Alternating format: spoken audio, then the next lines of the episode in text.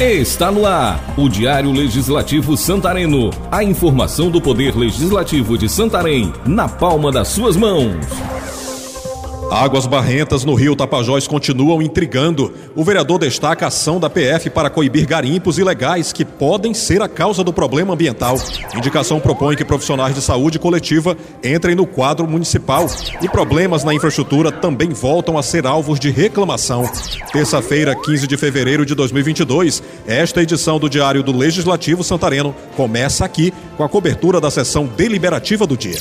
Antes, faremos uma correção relacionada ao D L S de ontem, segunda-feira, quatorze.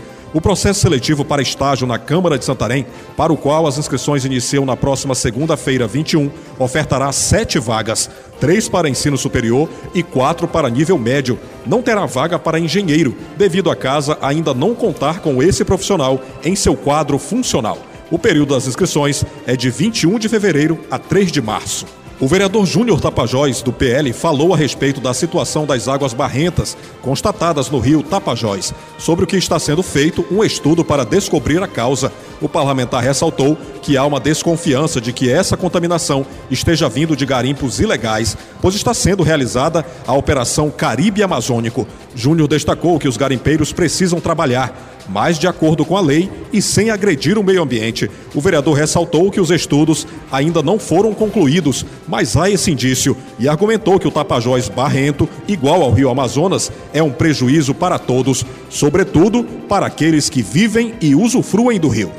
J K do Povão, do P S D B, entrou com um requerimento à Seminfra para que seja executada uma ação de tapa-buraco em todas as ruas da cidade. O vereador sugeriu que seja criada uma equipe noturna para a execução desse serviço. Já a enfermeira Alba Leal, do M D B, indicará ao Poder Executivo a criação do cargo de bacharel em saúde coletiva no quadro da Prefeitura de Santarém. A vereadora ressaltou que a UFOPA conta com esse curso e lembrou que já existe um projeto na Câmara dos Deputados, do deputado Alexandre Padilha, nesse sentido, e o município vizinho, Juruti, conta com esse profissional em seu quadro de servidores. O município precisa, na verdade, reconhecer esse profissional.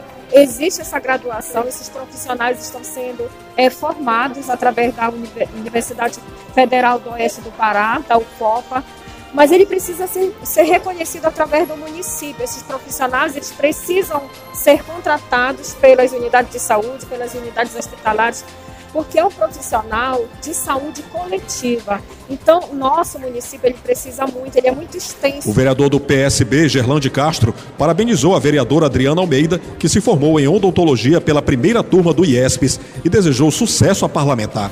Também em curso com sua formação na área, o parlamentar destacou o trabalho em saúde bucal. O vereador indicou que a região do Lago Grande deve ter pelo menos três consultórios odontológicos. Ele pedirá consultórios para Vila Socorro e para Piraquara. O parlamentar enalteceu ainda o prefeito Nélio Aguiar pelos investimentos que seu governo tem feito nessa área da saúde. E o vereador Carlos Silva, do P S C, relatou que esteve no último sábado doze na comunidade Limão Grande, que sofria há cerca de um mês por falta de água. O parlamentar constatou uma dívida de cinco mil reais, ao que o vereador se colocou à disposição para ajudar a comunidade e pediu ao prefeito, por meio do secretário de Agricultura e Pesca, Bruno Costa, para a retirada da bomba, que já vai retornar para que o abastecimento da comunidade seja restabelecido. O petista Carlos Martins sugeriu que o município amplie o atendimento em saúde. O grande problema, segundo o parlamentar, é a capacidade de atendimento, que já estaria defasada. Ele ressaltou que em ano eleitoral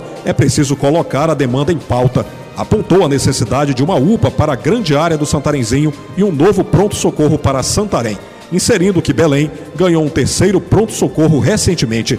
A ASCOM da Câmara conversou com o parlamentar. Vamos ouvi-lo. Essa questão da urgência e emergência em Santarém, nós já percebemos há muitos anos a dificuldade hoje que nós temos com o pronto-socorro municipal e a UPA vinte e quatro horas para dar conta desse atendimento, porque o nosso município ele é um polo regional. Nós atendemos a região do Baixo Amazonas, inclusive é, os municípios aqui da nossa região metropolitana e até alguns já da estrada lá da Transamazônica. Então nós precisamos de uma ampliação dessa, dessa cobertura. Esta edição do Diário do Legislativo Santareno está encerrando. Quer saber mais? Acesse o site da Câmara w w w ponto santarém ponto p a ponto leg ponto b r, onde há ainda um player com estes e outros áudios do D L S. Nossos podcasts estão no aplicativo da Câmara de Santarém, disponível para Android e iOS, além de estarem na sua plataforma de streaming preferida. Nossos perfis no Instagram e no Twitter e a nossa página no Facebook esperam pelo seu clique, curtida e compartilhamento. O Diário do Legislativo Santareno é uma produção da Assessoria de Comunicação da Câmara Municipal de Santarém. Roteiro e narração é comigo, Jefferson Santos. Edição de áudio, Patrick Pontes. Obrigado pela atenção. Até amanhã.